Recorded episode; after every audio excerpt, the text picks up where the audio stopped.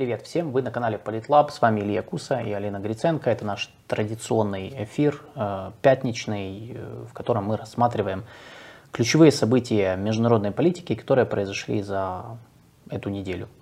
Сегодня у нас, э, прежде чем мы начнем, я напоминаю, чтобы мы в ходе трансляции, чтобы вы не забывали лайкать эфир, повышая как бы его, соответственно, охваты и чтобы он был выше, так сказать, в YouTube.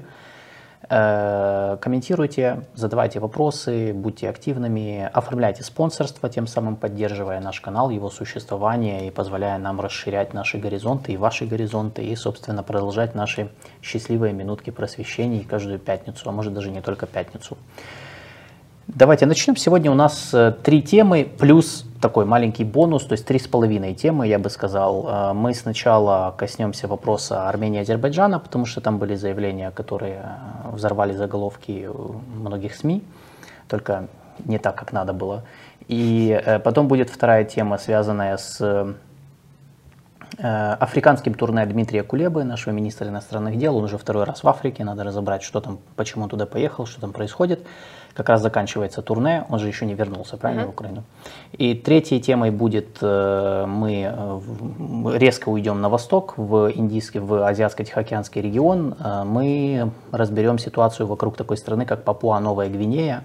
Не пугайтесь, я понимаю, но как бы, ну, то есть мы уже, это не первый раз, когда мы рассматриваем какие-то очень отдаленные страны, но после французской Полинезии, мне кажется, что мы уже все должны быть, так сказать, ветеранами международки. Это действительно там очень важные новости оттуда пришли. Мы с вами разберем в рамках китайско-американского противостояния. То есть эта страна стала одним из полем противостояния между Китаем и Штатами.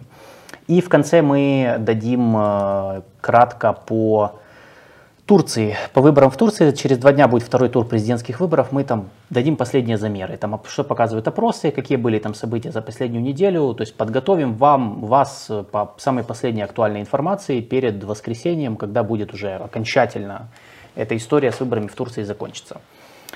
Ну что, давайте начинать. Значит, э, сразу Алекс Моралес спрашивает, будет ли разбор поездки лидеров Центральной Азии в Китай. Нет, мы не будем затрагивать, э, потому что, во-первых, прошло очень много времени, во-вторых, у нас не так много времени сегодня, мы решили эту тему пока как бы не касаться, плюс много, много было об этом написано и сказано.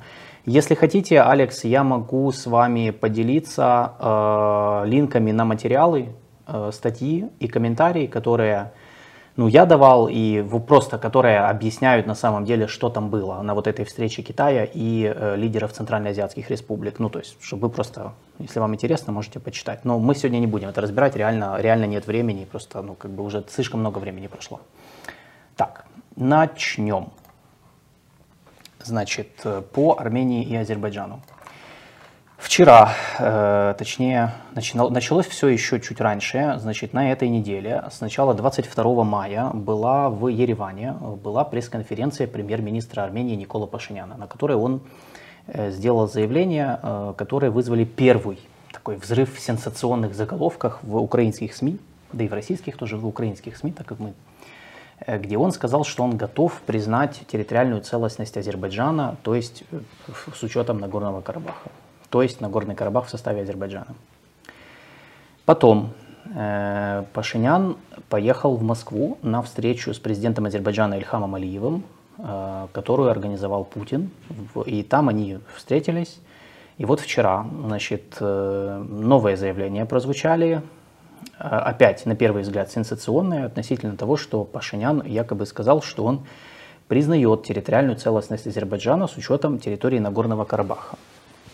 Значит, э, это вызвало, это у нас сразу как бы породило куча заголовков в таком стиле, что Армения признала Карабах азербайджанским, или Армения отказывается от Карабаха, да, или еще, или от Армения сливает Карабах. Короче, давайте мы, значит, вот я решил, ну, мы решили это разобрать, потому что, в принципе, ну, во-первых, э, тема действительно важная с учетом как бы самого конфликта между Арменией и Азербайджаном и его связанности с нашей войной, а во-вторых, э, тут надо кое-что пояснить, потому что, ну, как бы, мне кажется, что сенсацию не там искали.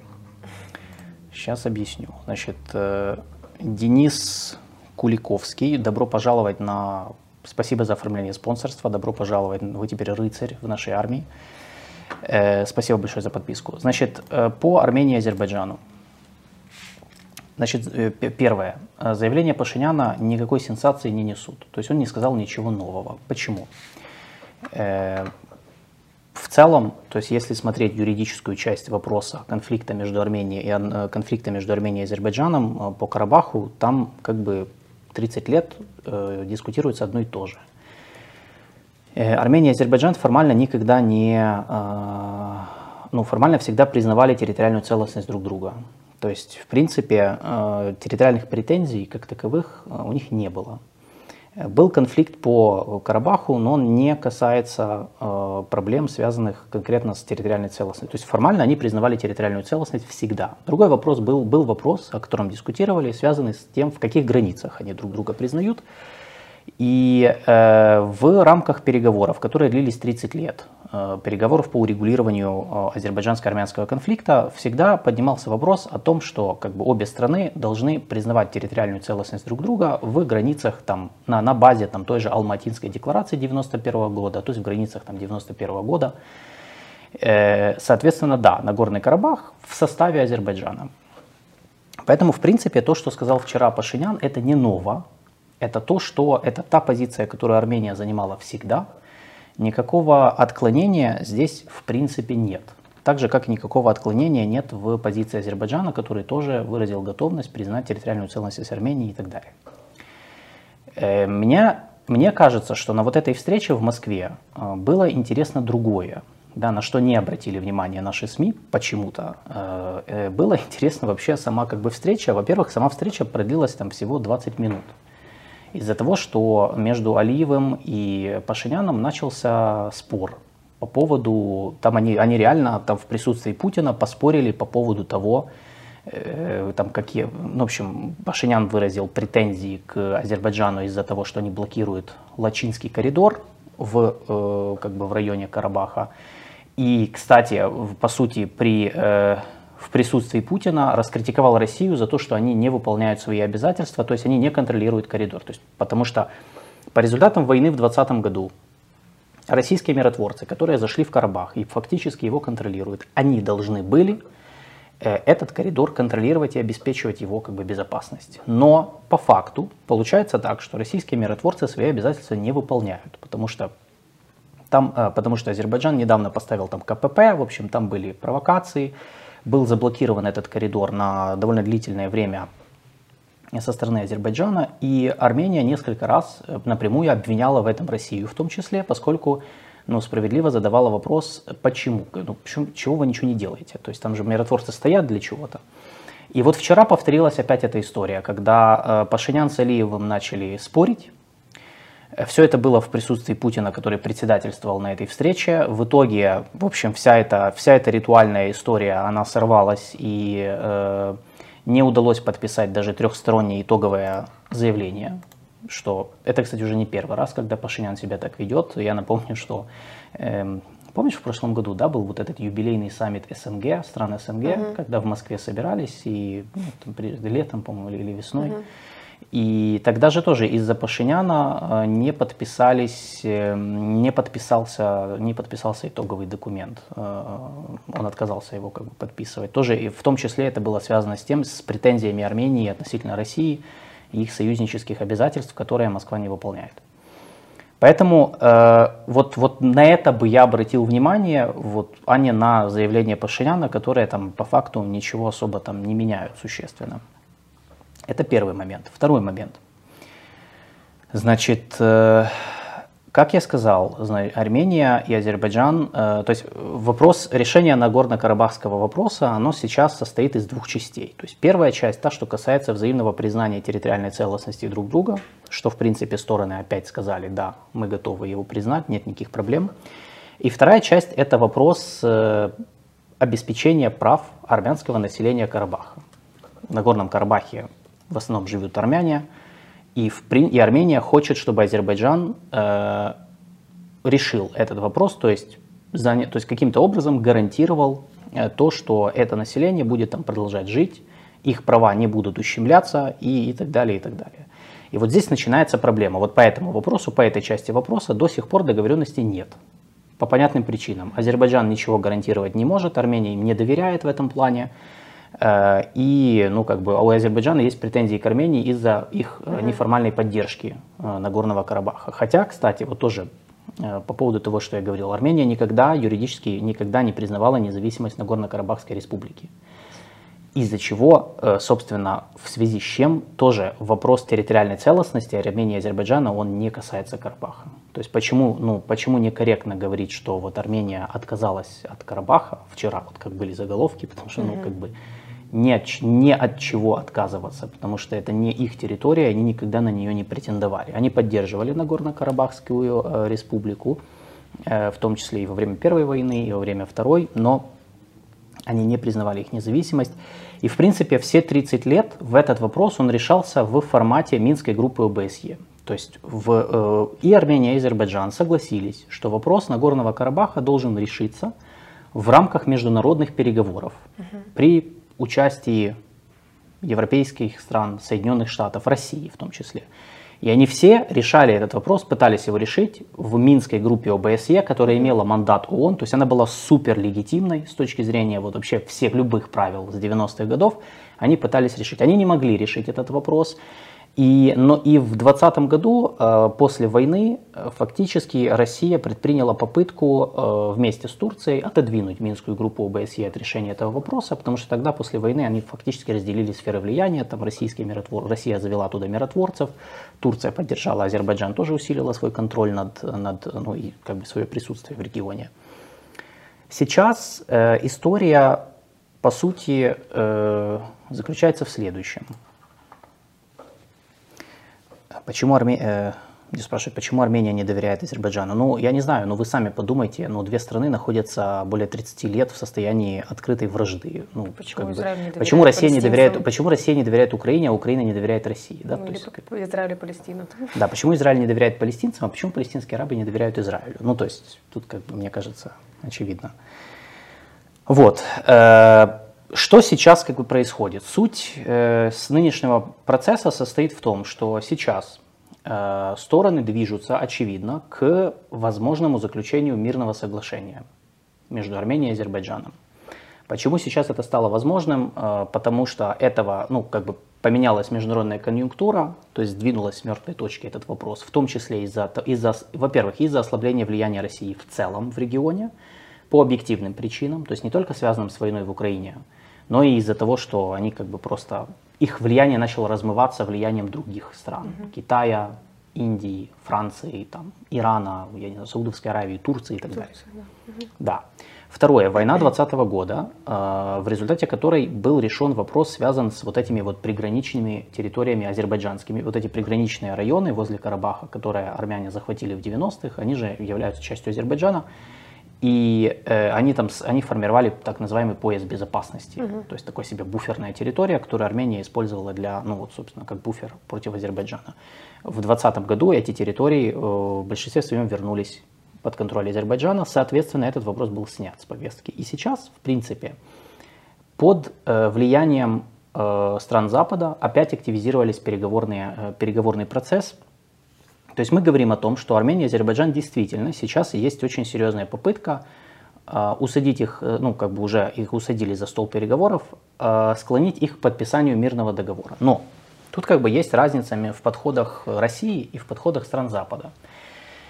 Э, страны Европейского Союза и Соединенные Штаты э, в, основном поддерживают Армению и ее позицию. То есть это видно и по их заявлениям, и по их действиям. Э, они хотят, чтобы Армения и Азербайджан подписали мирное соглашение. А вопрос Нагорного Карабаха решался фактически в двустороннем формате между официальным Баку и самими армянами Нагорного Карабаха. То есть чтобы они начали прямой диалог между собой mm-hmm. и как бы решили вопрос вот прав армянского населения каким-то образом. Значит, и именно с этой целью на Азербайджан оказывается в том числе давление, чтобы они вот, вот именно угу. этот вариант приняли. И тогда как бы вопрос как бы решается.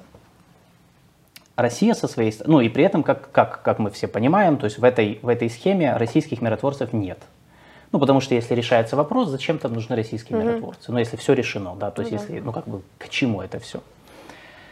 Э, Россия со своей стороны э, тоже хочет заключения мирного соглашения между Арменией и Азербайджаном. Единственное, что, э, понятное дело, они стремятся, чтобы стороны заключили такой договор, который бы гарантировал нахождение там российских миротворцев в последующие годы.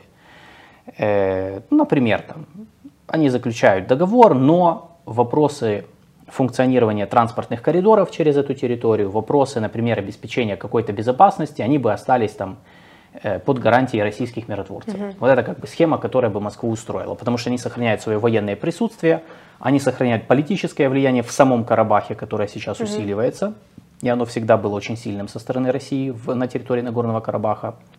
И они сохраняют вот этот крючок э, этого, этой вот конфликтогенности, на которой были подвешены долгое время Армения и Азербайджан по сути, и особенно Армения, потому что через вопрос Карабаха Россия постоянно оказывала давление на Ереван, сохраняя политический контроль над этой страной и не позволяя ей, по, по, сути, по сути, сужая им пространство для маневра. А именно в этом же была проблема, то есть э, из-за из войны, по большому счету, Армения, э, ну то есть как, ну то есть если посмотреть, то границы с Турцией и Азербайджаном были закрыты, угу. то есть туда не, не двинешься.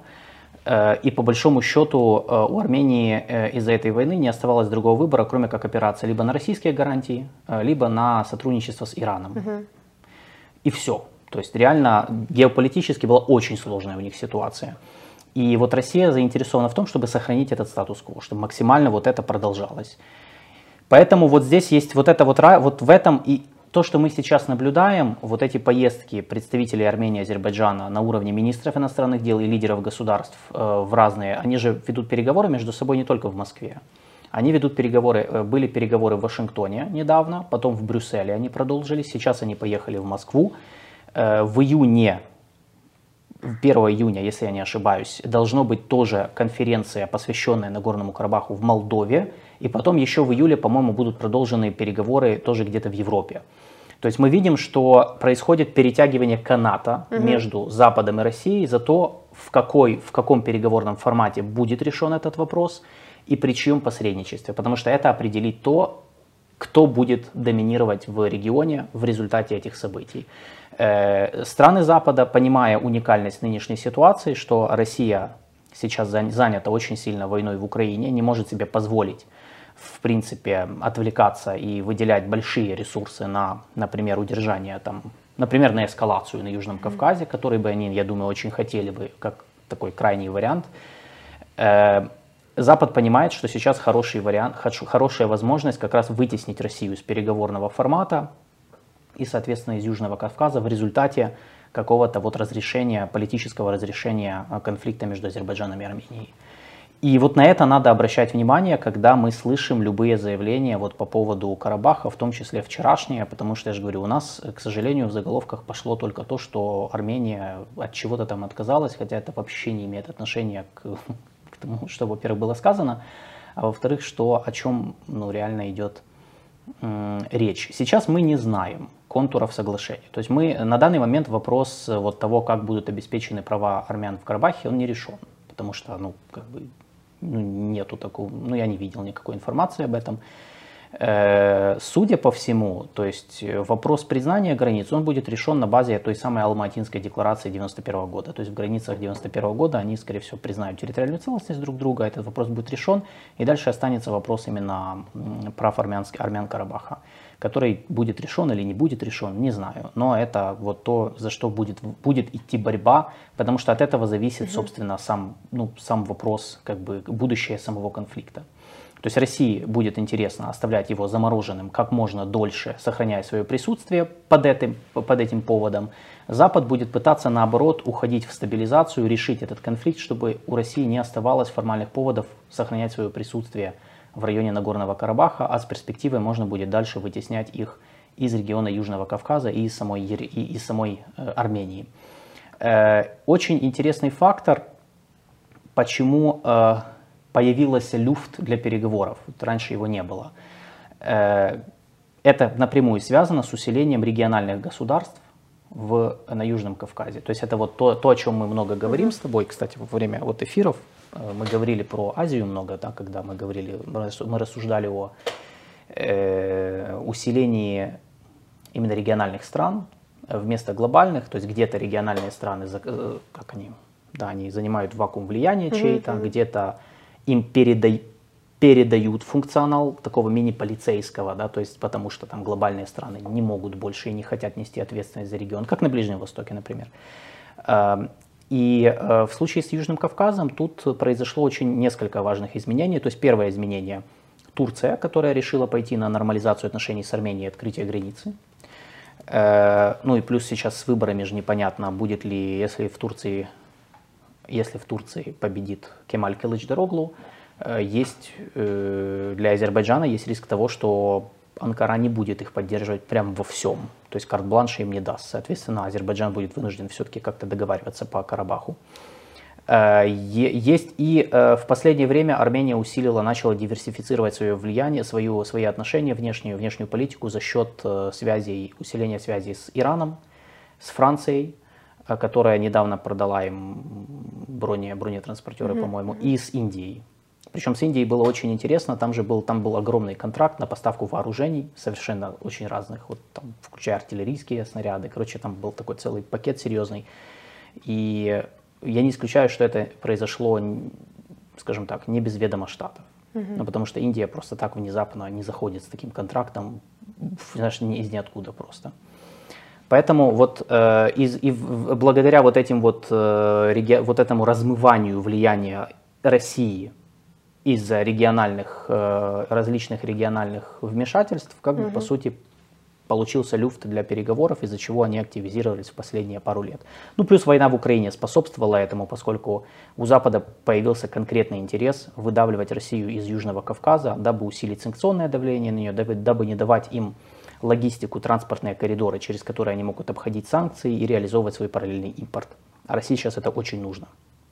И в этой связи Последнее, что нужно сказать по этой теме, наши интересы. Интересы Украины, с моей точки зрения, они лежат в той же плоскости, что и интересы стран ЕС и НАТО, Соединенных Штатов и Армении. Потому что, mm-hmm. по большому счету, их план предполагает уменьшение российского влияния на Южном Кавказе и в Нагорном Карабахе, что соответствует нашим стратегическим интересам в области региональной безопасности. Потому что наш интерес какой?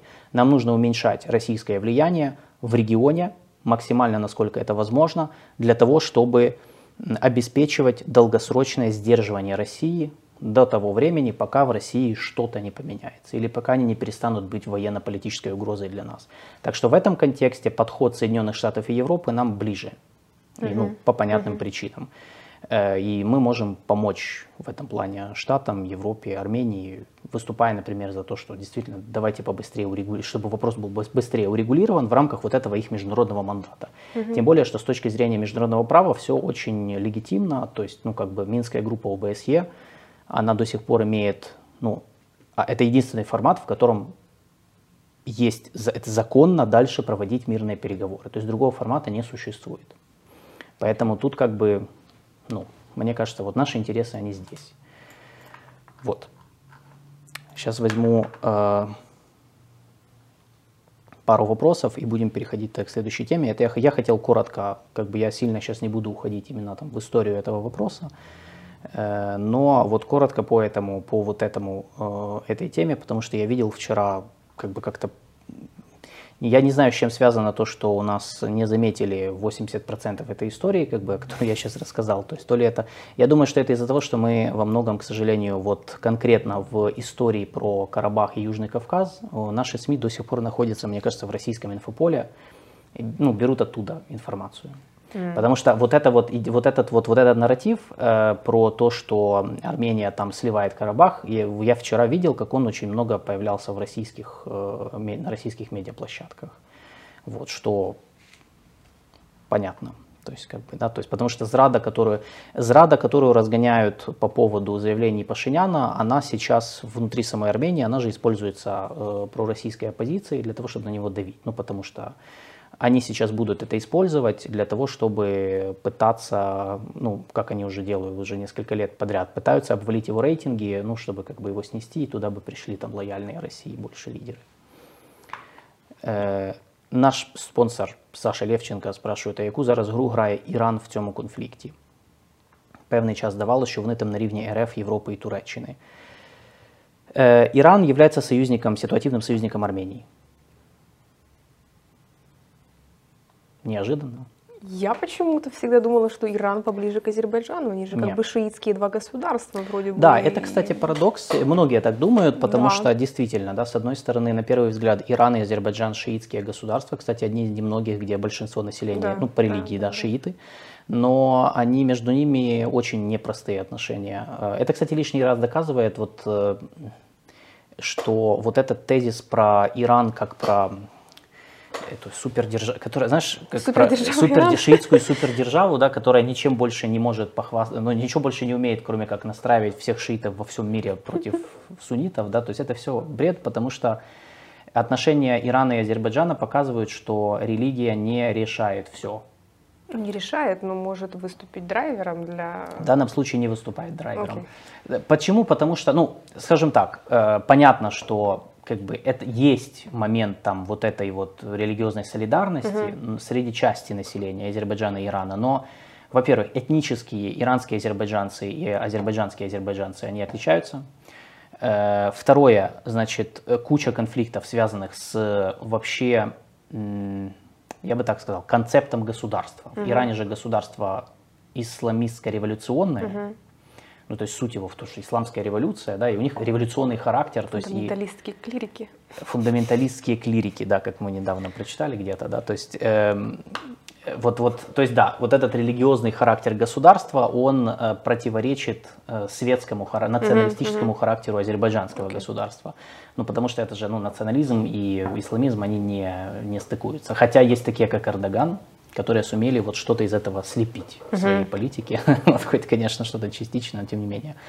Э, И да, вот как пишет Сергей Устиненков, э, наш подписчик, в Иране азербайджанцев больше, чем и у них на родине. Да, да, кстати, в Иране вот азербайджанцев больше, чем в самом Азербайджане. Ну, чисто коли- количественно, да. Э, Да, поэтому э, это просто лишний раз, поэтому да, между ними очень непростые отношения. Сейчас Изра- Азербайджан вообще в последнее время он начал сближаться с, с Израилем, э, из-за чего это еще одна точка напряжения с Ираном.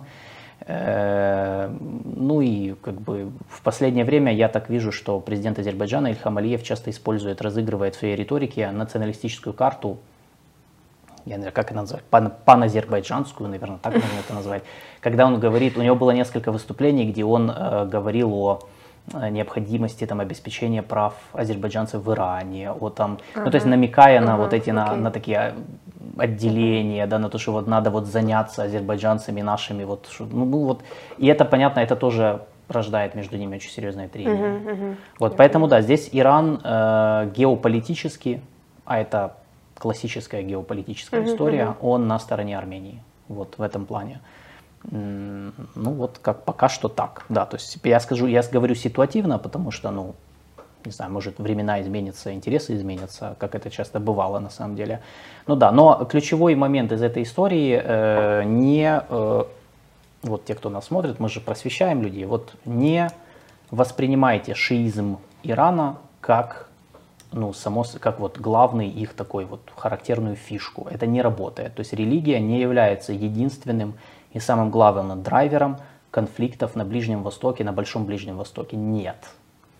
Э, вот ну, он, наш еще один подписчик Сергей Хаблов правильно вот написал, что есть же еще одна страна, в которой большинство населения шииты, но при этом они не являются союзниками Ирана, это Бахрейн. Там больше, в Бахрейне большая часть населения шииты, но при этом они военные союзники США, и там размещен пятый флот штатов. Да, как бы тоже. да. Так, это по поводу это по поводу Армении и Азербайджана. То есть я пока я вопросов не вижу больше, поэтому можем, я думаю, двигаться дальше. Если будут вопросы, можете потом задавать, мы к ним вернемся.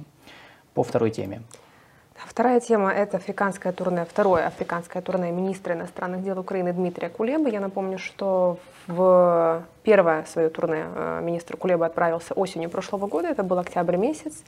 А, Правда, турне было прервано из-за масштабного обстрела Российской Федерации территории Украины, из-за чего Кулеба прервал турне и вернулся э, в Украину. Он успел посетить Сенегал, Кот-д'Ивуар и Кану, и вместо э, него турне затем продолжил э, специальный представитель президента по вопросам, по делам да, Ближнего Востока и Африки Максим Субх. Он э, посетил в том числе и ЮАР, что, кстати, вот очень важно. И Кулеба в этом году решил продолжить э, свои, свои экскурсии по африканскому континенту. И вот в этот раз он успел посетить Марокко, Эфиопию и вчера даже успел заехать в Руанду. Объявил о том, что мы будем открывать посольство в Руанде. А, в э, вот эти все визиты — это э, все, все, все в первый раз происходит. То есть впервые за всю историю дипломатических отношений между странами министр иностранных дел вот лично посетил ту или иную страну, лично с кем-то повстречался. Вот в Эфиопии на этой неделе Кулеба даже встретился с главой Африканского союза и выразил э, со стороны Украины поддержку тому, чтобы Африканский союз был э, представлен в э, Совете Безопасности ООН в дальнейшем, если все-таки мы дойдем до реформы Совета Безопасности ООН. Думаю, мы дойдем.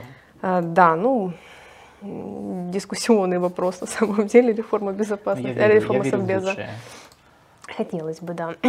А, и а, Кулеба очень много говорил о том, что нам нужна Африка в первую очередь для того, чтобы противостоять Российской Федерации, ну, в, имеется в виду в информационном пространстве, да, там, в культурном пространстве, для того, чтобы снизить, э, ограничить каким-то образом, минимизировать присутствие России в Африке, потому что министр иностранных дел России, кстати, Сергей Лавров, очень активный в последнее время на этом континенте, он уже раза четыре, по-моему, съездил туда за последний год с начала полномасштабной войны, так точно.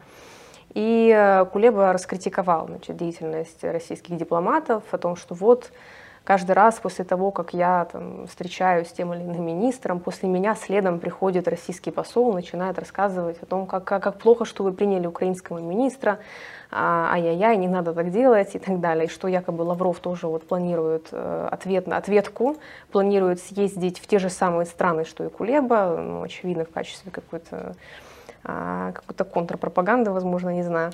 А, вот. А, то есть открываем новые горизонты для себя, в частности на африканском континенте. Кулеба, в принципе, вообще молодец в этом, в этом отношении, как мне кажется. Работает с очень редкими для нас, очень неожиданными странами, с которыми мы за последние 30 лет, по-моему, вообще никогда не имели никакой коммуникации.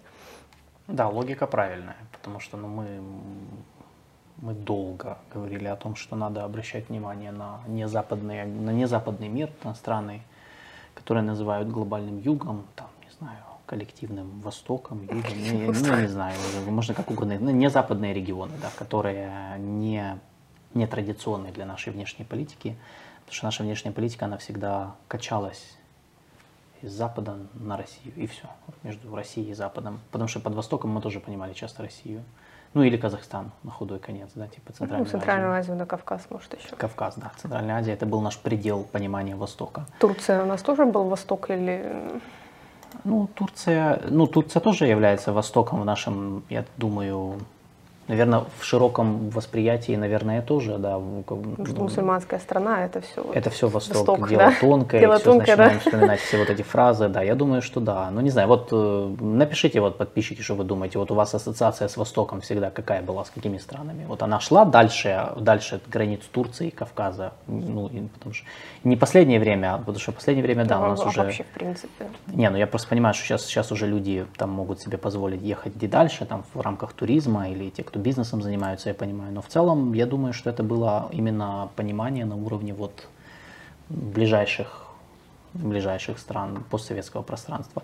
Поэтому очень хорошо, что мы э, обращаем внимание на страны э, не западные государства. Э, мы много раз говорили о том, что в принципе вот эта логика правильная, потому что если наш стратегический интерес, а это наш стратегический интерес, это долгосрочное сдерживание России, то, соответственно, логично, что надо привлекать и не западные страны к такому сдерживанию в той или иной форме. То есть речь не идет о том, чтобы выдвигать им максималистские условия, такие в пакете, типа вы должны сделать вот все, что мы хотим, и тогда, может быть, мы, мы окажем вам должное внимание. Да? Ну, нет, такой подход не нужно, конечно же, но разные страны, они могут, я думаю, они могут нам так или иначе помочь. Не все могут присоединиться к санкциям против России, э, не все, могут, не все там будут не знаю, разрывать отношения с Россией, не все будут там поставлять нам танки, оружие, но ну, мы не должны от этого требовать, э, требовать этого от них на самом деле. Вот я помню, что вот в начале вторжения это же было большое, э, большое непонимание вот и в медиа, и среди общества, как это так, что у нас такая низкая поддержка среди стран глобального юга, с той же Африки, Латинской Америки. Э, ну, то есть очевидно же, где, где сторона добра, где сторона зла, почему вот они такие все плохие и не выступают с открытой с скрытым осуждением России, не поддерживают даже элементарно голосование в ООН, хотя, ну, по большому счету, не так сложно, например, воздержаться и там, не поддерживать Россию и так далее. А вот, вот это как раз вот э, и было, это все было результатом того, что мы последние 30 лет не уделяли внимания этим направлениям нашей да. внешней политики. То есть дело даже не то, что у нас там не профессионалы во власти, как вот э, замечают у нас в комментариях. Ну, все сплошные непрофессионалы. А, на самом деле, ну, как бы дело не в этом. У нас э, очень много профессиональных, действительно грамотных дипломатов с очень классным образованием, бэкграундом, со знанием языков, регионов и так далее, которые десятилетиями работают на разных направлениях. Просто мы последние 30 лет вот приоритизировали Э, по-моему, на мой взгляд, чрезмерно э, западноевропейский вектор и североамериканский вектор внешней политики. Понятно, что должны быть приоритеты да, во внешней политике, должна быть какая-то иерархия приоритетов, что-то, какой-то трек важнее, чем другой, но это не значит, что мы должны были вот настолько откровенно пренебрегать всеми остальными направлениями, той же Азией, той же Африкой, той же Латинской Америкой. Да, можно сказать, что ну, страны от нас далекие, там географическое расстояние, помеха для там, торговли или каких-то экономических контактов, или культурно мы очень разные, ментально очень разные, но это ну, мир очень глобализованный на самом деле. И сейчас вот та самая многовекторность, которые у нас неправильно воспринимают очень часто, очень часто негативно, потому что это ассоциируется с политикой Кучмы, многовекторность. Которая не была многовекторностью. Да, ну, как бы, ну, называлась же багатовекторность, вот, поэтому да, это... Называть можно, как ты понимаешь, как угодно. Ну, двухвекторность у него была, как минимум. Она, она да. всегда была двухвекторной. Ну, вот я же поэтому да. говорю, что у нас 30 лет независимости, у нас политика, она была ориентирована на два вектора, то есть они были в центре. Ну, больше были... одного вектора, значит, багатовекторно. Ну, наверное, да. То есть попытка усидеть на двух стульях между Россией и и Западом, да, Западной Европой и Соединенными Штатами, то сейчас настало время многовекторной, истинно многовекторной политики, э, которая будет включать в себя в том числе и Азию, а, причем Азию всю, разную, Дальний, Дальний Восток, да, там, Ближний Восток, Центральную Азию, Африку в том числе, потому что э, Африка может нам дать достаточно. Во всяком случае, в том, что касается наших побуждений ограничить влияние России в мире, в том числе информационное. А, учитывая, что а, в Африке, в Латинской Америке Россия последние 30 лет вела себя достаточно активно, то есть э, особенно вот в информационном пространстве, мы на этом поле россиянам не то что проигрываем, мы там даже не играем. А, вот, поэтому ура, товарищи, скажем так. Да. Кулеба, в общем, молодец, потому что даже и про океанию не забыл в прошлом году и впервые выступил на, с обращением на форуме Тихоокеанских островов, о котором у нас вообще, по-моему, ничего не слышали. Поэтому Поддерживаю, поддерживаю. Да. Я лично, во всяком случае, все вот эти инициативы. Да, Кулебе респект, лед тронулся. Это, конечно, ничего не значит, что у нас все теперь будет офигенно. Это первый шаг, хороший первый шаг, но надо дальше, дальше заниматься. У нас просто таких шагов было много, первых шагов, но... Ну, будем... У нас, сейчас у нас очень серьезная мотивация, во всяком да. случае. Э, по Африке я добавлю, что, в принципе, вот если смотреть на его турне, почему эти страны? То есть по Марокко. Марокко интересная страна. Я, кстати, я думаю, что как бы это хорошо, что туда поехал, в принципе, потому что э, Марокко это страна, одна из немногих стран Северной Африки, которая является интегрированной э, в разных партнерствах с странами ЕС и НАТО, реально. Э, они близкий партнер Соединенных Штатов. Э, кроме того, Марокко несколько, пару раз участвовали в переговорах в формате «Рамштайн», мало кто об этом знает. И они нам э, вроде как э, передавали запчасти для советских танков Т-72 и даже сами танки Т-72Б, которые они когда-то купили в Беларуси, они нам передавали. Они, конечно, официально сами опровергают эти данные, но в общем, я думаю, что это где-то близко к истине. Э, и в этом плане Марокко сегодня является таким достаточно серьезным региональным государством, которое усиливает свои позиции в Северной Африке и в Сахеле. Угу. Особенно после на фоне ослабления там позиций Франции, которая в последние годы выводит оттуда войска, они уже ничего не могут там сделать, поэтому сейчас, как бы, я думаю, Марокко это одна из стран, на которую будут опираться те же Соединенные Штаты в вот этом вот субрегионе в Африке, на северо-западе и на западе Африки, э, как на одного из своих таких потенциальных союзников. Э, в принципе, сам процесс начался еще при администрации Дональда Трампа, когда Марокко ну, произошло сближение между Штатами и Марокко, э, и Марокко нормализовали отношения с Израилем тогда же. Э, правда, за это Штатам пришлось признать за Марокко суверенитет над территорией Западной Сахары. Это территория, которая как бы является спорной Э, марокканцы считают ее своей, никто это не признал в мире, э, они ее частично оккупировали, и как бы до 19 года фактически ну, как бы не, было, не было прецедентов признания Западной Сахары за Марокко, кроме Штатов, которые при Трампе решили все-таки это сделать, ну как это была часть вот этой сделки политической по, по Израилю и по тому, чтобы Марокко стали более тесным партнером Соединенных Штатов. Вот, поэтому, в принципе, Марокко очень важная страна, которая вот является такой важным узлом партнерства с Европой, между Африкой и Европой. Э, Руанда и Эфиопия – это еще две страны. Э, опять же, нужно понимать, что все три страны, они представляют разные субрегионы Африки. То есть Марокко – это северная, северо-западная Африка, Руанда – это больше центральная Африка, и Эфиопия – это на юге, юге-юго-востоке. И Руанда и Эфиопия тоже две такие достаточно влиятельные, сильные страны, особенно Эфиопия по ну, в плане одной из крупнейших экономик. Э, нельзя сказать, что они очень близкие союзники Запада, потому что там ну, экономически, финансово, инфраструктурно там сильны позиции Китая. Больше, намного больше, чем Соединенных Штатов и европейцев.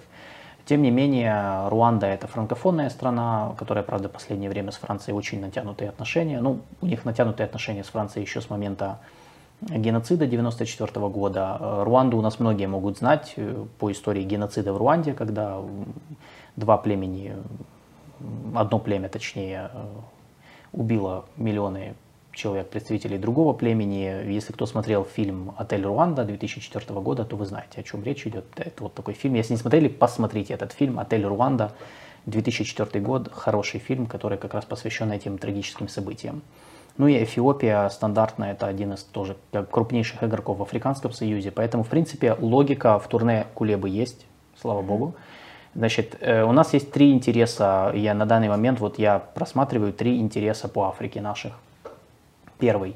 Нам нужны дешевые товары и сырье, которые можно купить в Африке и оттуда импортировать. Второе. А, нам нужны боеприпасы и оружие. Ну, я думаю, что в странах Африки, как и в странах Азии, некоторых можно найти советское оружие и боеприпасы. И третий интерес – это политическая поддержка в международных организациях. Э, Все-таки Африка – это сколько, 57 стран континента? Ну, это 50 плюс голосов. Больше 50. Это 50 плюс голосов в ООН, угу. и, в, и это Африканский союз, который реально является, ну, такой достаточно влиятельной на континенте организацией. Э, ну и, конечно, это огромный рынок. Ну и, конечно, по зерновым инициативам. То есть Африка, африканские страны, они реально для них это вопрос приоритетный. Да, в Африканском это удобрение. Союзе 55 стран. 55, да, 55 стран. Африка, африканские страны – это реально потенциальные партнеры по mm-hmm. любым зерновым инициативам, потому что они зависят от импорта э, зерна и удобрений. Кулеба же поехал с этой инициативой Grain from Ukraine, поэтому да, да, Grain from Ukraine, да. Кулеба об этом говорил, это правильно. То, То есть это, это реально... одна из э, составляющих формулы мира Зеленского. Да, да, да. И именно это, это, это как бы то, где можно с африканцами договариваться. То есть, как я сказал, они, конечно, не будут, они не станут разрывать отношения с Россией, вводить санкции, для них это как бы неприемлемо, но политические, но вот э, вопросы, связанные там, с зерном, с э, ну, там, присоединением, например, формирования некой коалиции, которая бы давила на Россию с тем, чтобы она не выходила из зерновой сделки, а такой риск есть. Вот как раз это очень правильно в этом плане. Поэтому, э, да, вроде как, как бы, вроде как с Африкой у нас э, неплохо все пока развивается. Ну, в контексте этого, по крайней мере, угу. турне. Посмотрим, что будет дальше. То есть мы, конечно, у нас никаких ожиданий больших никогда нет, э, так как мы аналитики, нам это не свойственно. Поэтому, ну, как бы будем, э, будем посмотреть, да, как это говорится. Будем посмотреть, да. Да, один только момент интересный, эм, мне просто в чате напомнили, что да, Алжир, э, еще одна страна Северной Африки, является ключевым конкурентом Марокко. Угу. Это так просто, понимание э, контекста, так сказать. Вот, э, я посмотрю по... Да, мне, кстати, вот в чате написали, ну, для многих понимание Востока это арабский мир. Ну да, логично. Ну, То есть да. у кого-то Ирак, Оман, ну, Оман, Кувейт, Бахрейн, вы прям крутые. Знает, это вы редкий человек. Вот, Ирак, да, это логично, да, понятно, что у нас э, в этом плане э, Ближний Восток, да, но это, это вот, в принципе, логично, это, это сильное восприятие, в отличие от Востока, Восток-Восток, вот тот вот в Азии, в океане Восток. Как? Да, как? Ну, не, ну типа, я же тебя не, не привожу в пример. Не, ну все равно, у меня тоже, кстати, Восток ассоциируется с Ближним Востоком. Вот, да. А, а вот Азия, это, Восток, Азия это, Азия, ну то есть да, да, да, Восток да. Хотя, хотя Ближний Восток часть Западной Азии, как бы, ну, ну да, такое. Ну, ну да, ну да.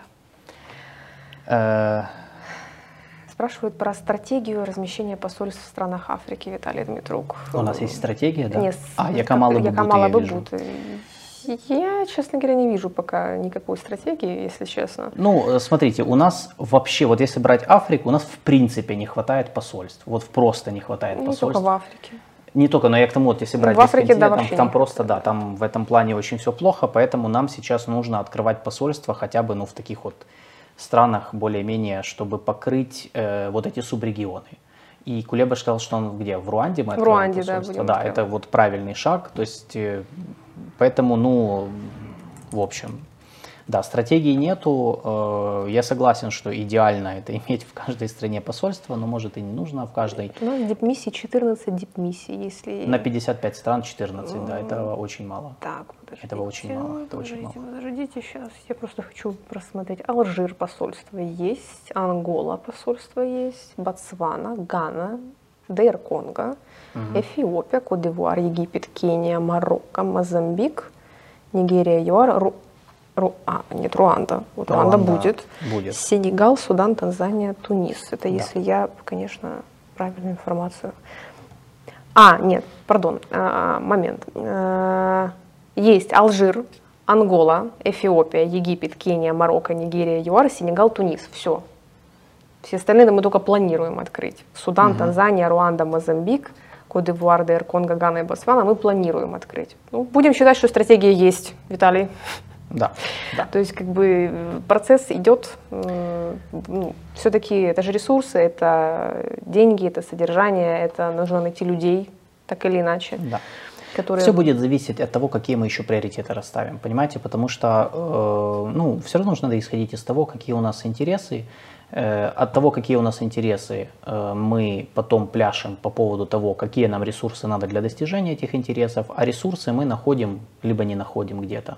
Соответственно, там мы уже дальше, как бы мы уже дальше смотрим, какие страны нам приоритетнее, потому что там, ну, уже исходя из того, какие, что мы от них можем получить. Вот. Африканской стратегии у нас, к сожалению, нет в стране. Пишется.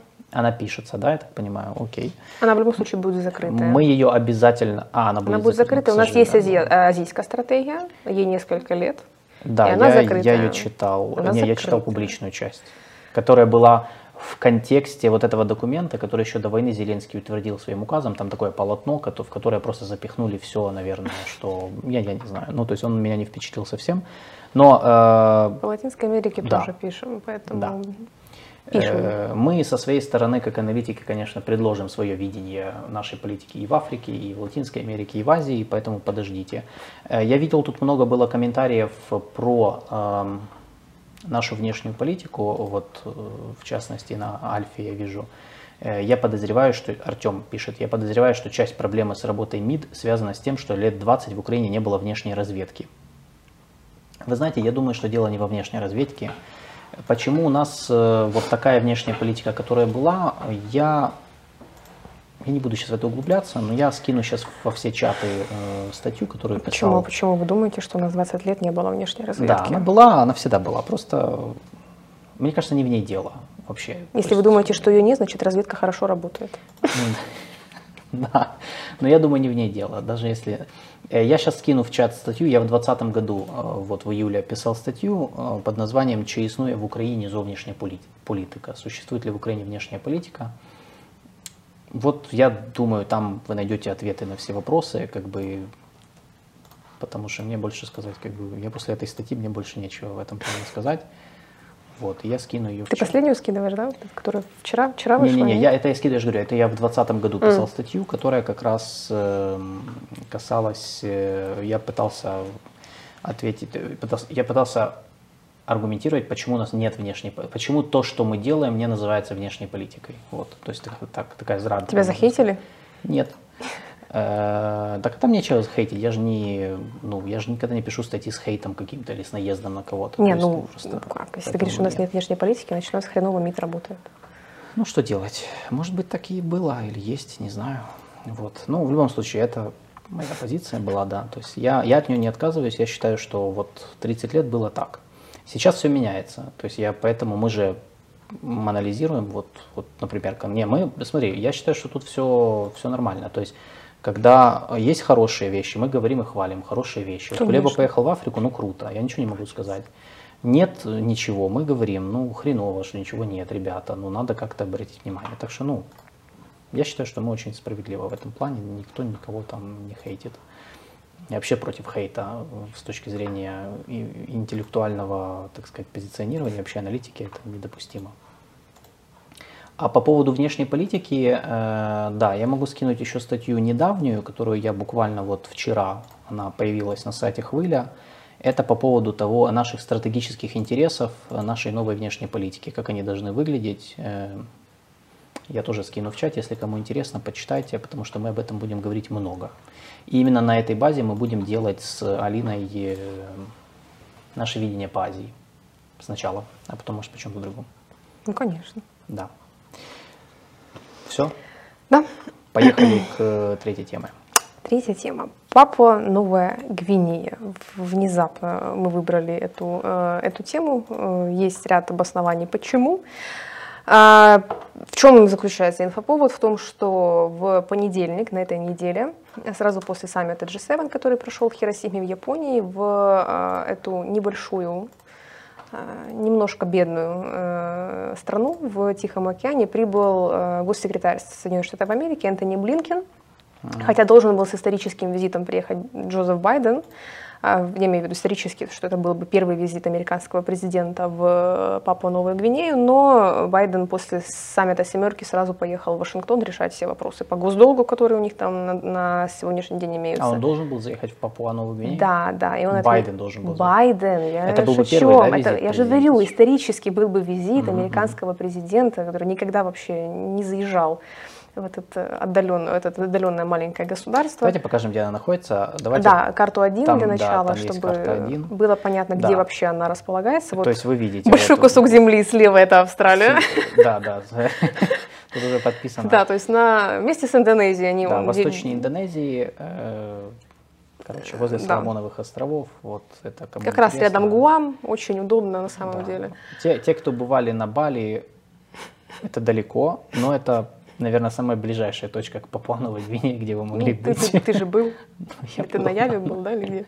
Не, на Бали. Ну вот. Вот, поэтому, да, дальше ты там... Был, ты ближе всех подобрался к Папуановой Гвинее. Да, то есть ближе не подбирался, к сожалению, но это, да, чтобы вы просто понимали. Давайте карту 2, это более уже, уже да, такая, как бы, так сказать, зумируем. Приближенная, да. Приближенная карта, это сама карта уже самого государства, самой На юге, вон там звездочка, это порт Морсби, это столица.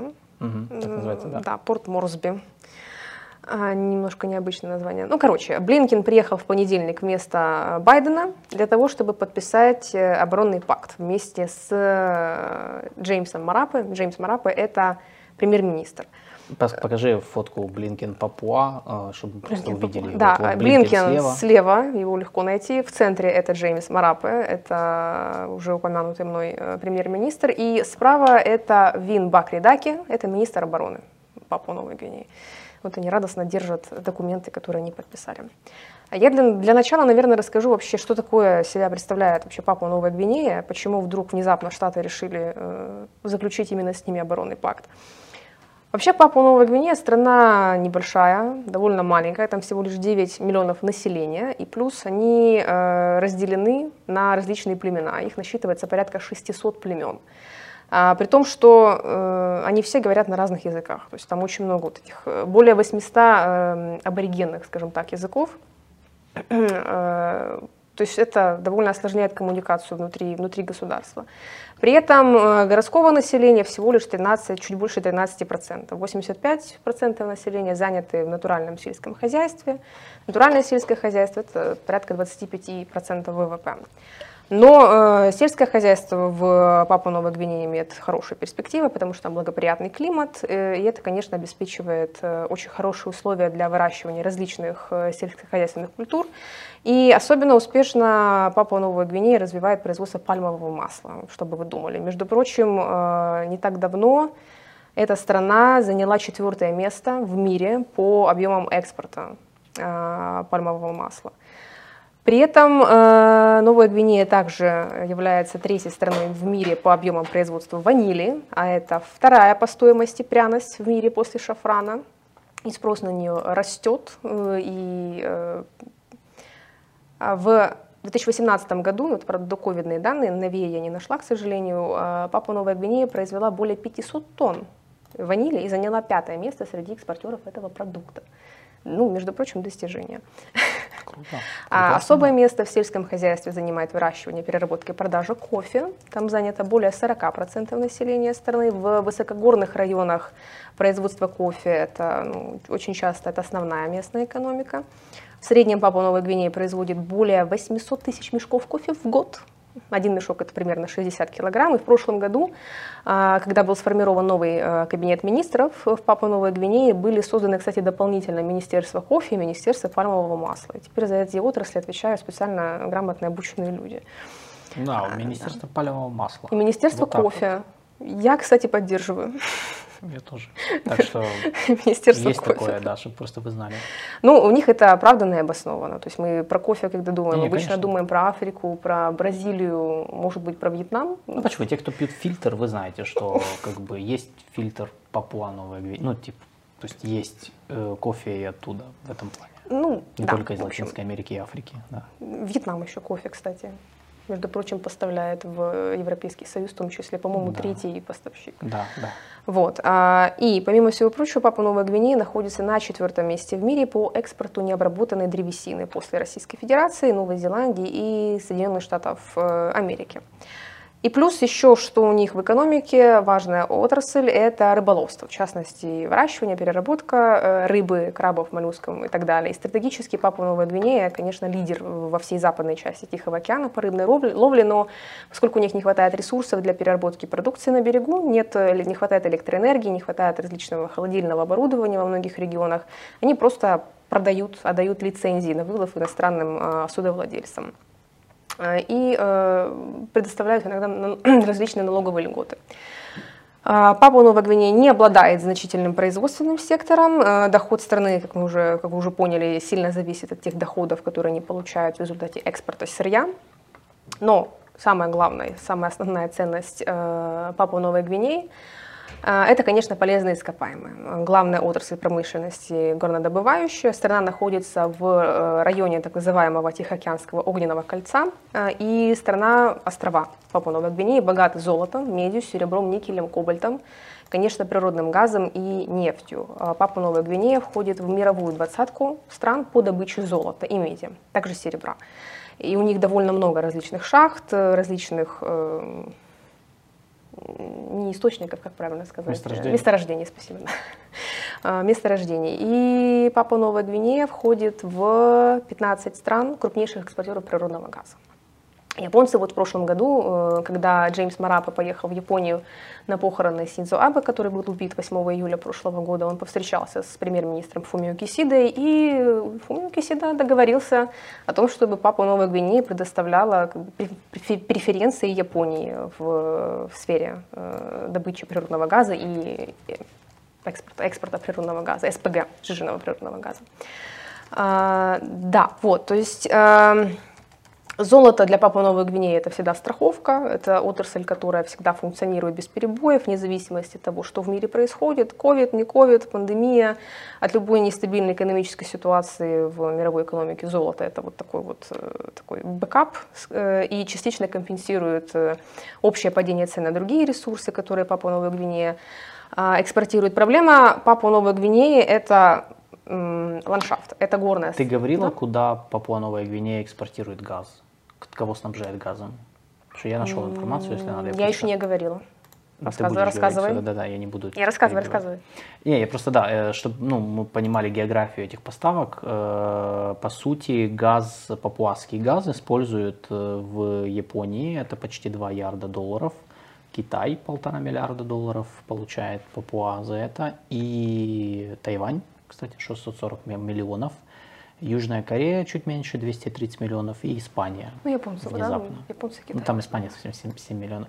Ну, то есть, короче, японцы, китайцы, они ну, Тайвань ну, Япония, понятно, да, потому что Япония да. 98% энергоресурсов они экспортируют, плюс сейчас вот да. у них с Россией, хотя японцы остаются в разработке газовых проектов с Россией, все равно да. они, это рискованное мероприятие, поэтому за счет Папуа Новой Гвинеи будут диверсифицировать своих э, партнеров в этой отрасли.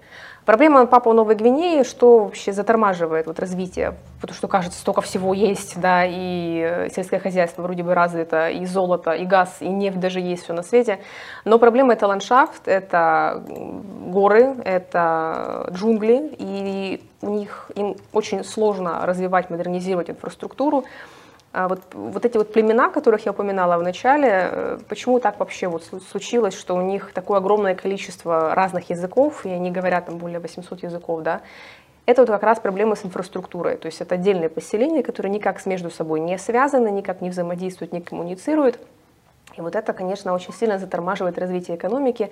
Столица даже, Порт Морсби, не связана наземными дорогами с там, центральными высокогорными районами, с северным побережьем. И вот Джеймс Марапе, когда пришел к власти в 2019 году, э, после э, вотума недоверия, если я правильно помню, предыдущему премьер-министру Питеру Унилу, он пообещал сделать Папу Новую Гвинею, цитата, «самой богатой черной нации».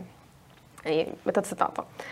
Э, он стал проводить политику диверсификации экономики, создания там, развития инфраструктуры, попытался как-то обеспечить более благоприятные условия для ведения бизнеса. И, конечно же, на помощь этому пришел, я думаю, вы догадались, кто? Китайская Народная Республика и Си Цзиньпин, поскольку э, Папа Новая Гвинея входит, э, является частью одного пояса и пути, надо напомнить, что э, в 1975 году Папа Новая Гвинея получила независимость от Австралии, и независимость им далась э, без э, кровопролития. И по сей день Австралия является очень важным, традиционным, скажем так, партнером. И вот если в прошлом году перетягивание каната за Папу Новую Гвинею проходило, происходило между Китаем и Австралией, то сейчас а, судя по всему, это будет, э, к этому соперничеству присоединиться в том числе и Соединенные Штаты Америки. А Китай, э, который, в принципе, это их конек и фишка, как, в общем-то, и у Японии, э, помогать с развитием инфраструктуры, строить мосты, дороги, университеты, гидроэлектростанции, больницы и прочее, прочее, прочее, они ну, надо признать, что все-таки Китай сделал свой вклад в, в развитие государства Папуа Новой Гвинеи. Китай один из крупнейших торговых партнеров. И тут что интересно, что а, импорт из Китая, вот, например, в 2020 году составил 922 миллиона, а экспорт в Китай составил 2 миллиарда. Тут редкий случай, когда торговый баланс в пользу страны, э, не в пользу не Китая, скажем так. Это довольно ну, не часто на самом деле происходит. Как правило, э, сальдо стран у Китая, сальдо позитивное у Китая обычно при, uh-huh. с торговыми партнерами. Плюс они, конечно, ведут разговоры о зоне свободной торговли, но при этом, вот, что касается Китая, а, Джеймс Мараппе не спешит, не спешил еще в прошлом году развивать э, в сфере безопасности отношения. А, Китай предлагал э, Папу Новой Гвинеи реконструкцию военно-морской базы на территории страны, но те отказались прошлом году. А, в прошлом году э, Китай подписал оборонный пакт с Соломоновыми, Соломоновыми островами. Они соседи. Спокойно. Да, они соседи, да, мы на карте могли это заметить, что они действительно соседние государства.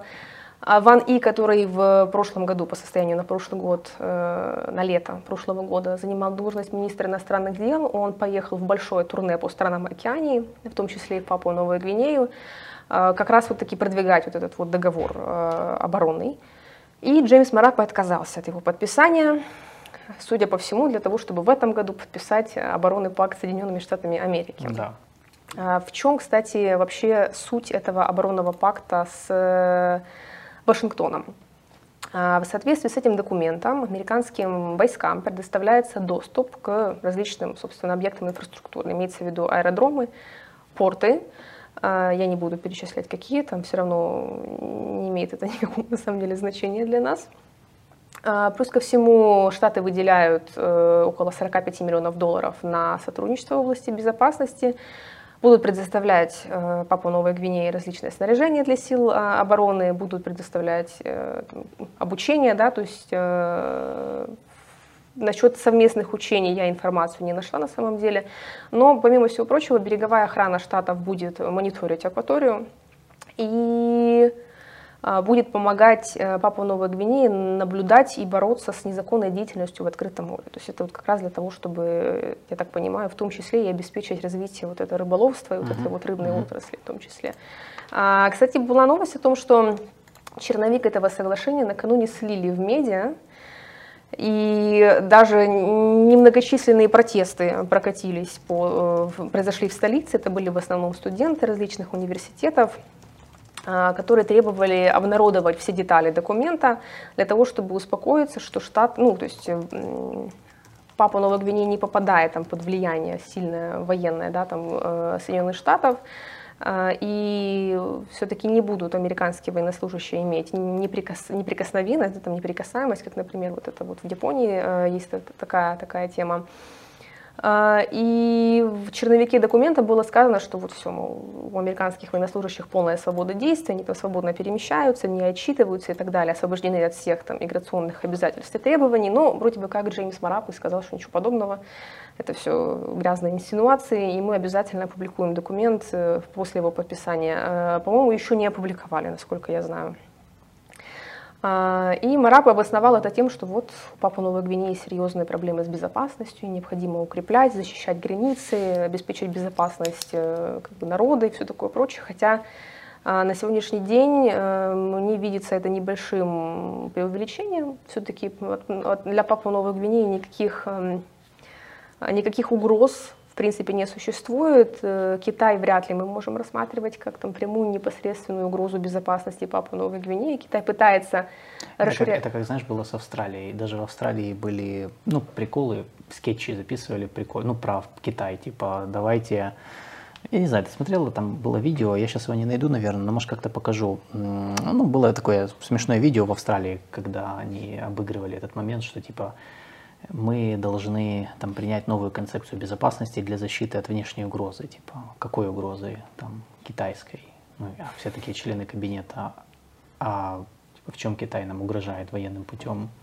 И все такие молчат. Типа, ну, ну, просто угроза. Типа, давайте там примем. Ну, в Австралии же были тоже дискуссии о том, типа, вдруг появились угрозы, угу. на которые они вдруг начали реагировать. Они не очевидные. До сих пор как бы никто до сих пор же, в принципе, Кита, образ Китая в Австралии, он такой непонятный, как бы mm-hmm. вроде как угроза, но не, но не такая угроза прям военная, да и территориальных конфликтов как бы вроде нет. И я так понимаю, что в Папуа-Новой Гвинее тоже ну, подобная ситуация, типа до этого угроз не было, а тут они появились, и оборонный пакт подписан. Ну, для Штатов вот этот оборонный пакт – это своего рода ответка за китайско за соглашение между Китаем и Соломоновыми да. островами. Да. Я напомню, что в 2019 году Соломоновые острова, э, которые на тот момент и по сей день возглавляет Манас и Сагавар, они разорвали отношения, дипломатические отношения с Тайванем в пользу КНР. Ну, на самом деле, э, в последние годы это довольно частый случай в океане, но э, малые островные государства океании разрывают отношения с Тайванем, заключают с КНР, потом наоборот, разрывают с КНР, заключают с Тайванем. Это, ну, кто больше денег предложит, судя по всему. Поэтому в океане между Тайванем и КНР происходит такое вот перетягивание каната дипломатическое. А, но, опять-таки, э, это решение было мотивировано э, тесными торговыми связями. И вот в прошлом году, в конце марта, тоже стало известно, что будут, будет заключен договор по безопасности. И это вызвало очень большой кипиш. Э, и вот австра, австралийцы больше всего, по-моему, в медиа выражали, насколько они шокированы, что это все так происходит еще и втихую. Суть соглашения в том, что КНР получает право размещать на Соломоновых островах силы ну, как бы, Национально-освободительной армии Китая, полицейские, для защиты китайских граждан, э, диаспоры, китайских инфраструктурных проектов на территории острова, естественно, островов различных, ну, Соломоновых я имею в виду, да. А, и согласно документу, Соломоновые острова могут потребовать от КНР направить полицию либо военнослужащих в случае там, каких-то заворушень, протестов, например, которые в Ханяре вот были буквально в 2021 году последний раз. А, и а, что напугало вот Австралию, напугало Соединенные Штаты Америки, это то, что э, теоретически Китай может в дальнейшем, в будущем, там, в отдаленной перспективе, использовать Соломоновые острова как, а, ну, по сути, военно-морскую базу китайскую. А там расстояние от Соломоновых островов до Австралии, до северо-восточного побережья что-то около 2000 километров. То есть, ну, в случае размещения на Соломоновых островах китайских систем ПВО, ПРО, там, противолодочной авиации, э, вообще, в принципе, базирование да, китайцев у берегов э, своего флота теоретически ставит под угрозу деятельность ОКУС. Я напомню, что ОКУС — это объединение, в которое входит Австралия, Великобритания, Соединенные Штаты Америки. Ну, естественно, что э, Ханяра заверила, что не-не-не, никакой базы мы строить не планируем. И на самом деле строить военные базы вот на сегодняшний день не является какой-то там важной стратегической приоритетной задачей для Пекина. Им а, вот таки, такого рода оборонные пакты в принципе важны и нужны, потому что они заинтересованы в продвижении своего влияния в океане. Но вот когда Ван И поехал в турне в прошлом году, он предложил э, всем странам, которые входят в форум Тихоокеанских островов, заключить такое масштабное соглашение. Но не получилось, не получилось, не фортануло. Отказали. Э, президент Федеративных Штатов Микронезии направил большое письмо. Угу. Мои э, тихоокеанские братья и сестры, мы одна большая Pacific Family, поэтому, пожалуйста, давайте не будем этого делать. И, в общем, отказали на самом деле. Ну, понятно, что Теоретически, конечно, возможно использовать Соломоновые острова как э, военную базу, но на сегодняшний день это не является прям вот сверхважной задачей для Китая. Само вообще присутствие, сам факт того, что они могут, имеют такое право располагать свои, свой контингент незначительный на территории Соломоновых островов, создавать видимость присутствия и триггерить таким образом Австралию и Соединенные Штаты, потому что там Гуам рядом, а, а там находится большая военная, военная база Соединенных Штатов Америки. Это, в принципе, вот и направлена на это, в принципе, вся деятельность, а, вся деятельность Пекина. А, вот. Э, и на Гавайях еще, да, там э, системы ПРО стоят э, да. американские да. и военно-морские базы. база в Гуаме. И, да, и про Гуам я, я сказала, да. Папуа, да. Он там как раз вот рядышком. Угу. И Байден сейчас же намерен укреплять э, Базу Гуам. в Гуаме, да, да. да. Ну, то, то есть в целом, если там подвести итог, э, к чему это все мы про Папуа, то есть в принципе мы видим, что сама Папуа Новая Гвинея э, за счет партнерства со Штатами решает вопрос денег, э, вопрос гарантий безопасности, и я так понимаю, они надеются через этот оборонный пакт модернизовать свои собственные там армию, флот, ну, то есть, короче, решить задачи, которые они сами не в состоянии решить за счет э, э соглашений, партнерств с великими державами. Ну, не Китаем, а Штатами в данном случае. По крайней мере, при этом правительстве. Мы знаем, что в Азии часто такое бывает, когда меняется правительство и, и начинаются качели туда-сюда. Ну вот в Папуа Новой Гвинее внешняя их политика с момента независимости, она была, ну, ну не то чтобы последовательной, а последовательно многовекторной. У них э, с 1975 года произошел так называемый разворот на север, то есть они uh-huh. устремились в Азию, пытаясь сохранять отношения с Австралией, но вот вышли на Японию, на Китай, и вот мы на Малайзию, Сингапур в том числе, и вот мы результаты этого видим уже уже сейчас на самом деле. Но, в общем, Штаты э, один-один, скажем так, с, с Китаем. Э, Китай получил Соломоновые острова, Штаты получили Папу Новую Гвинею.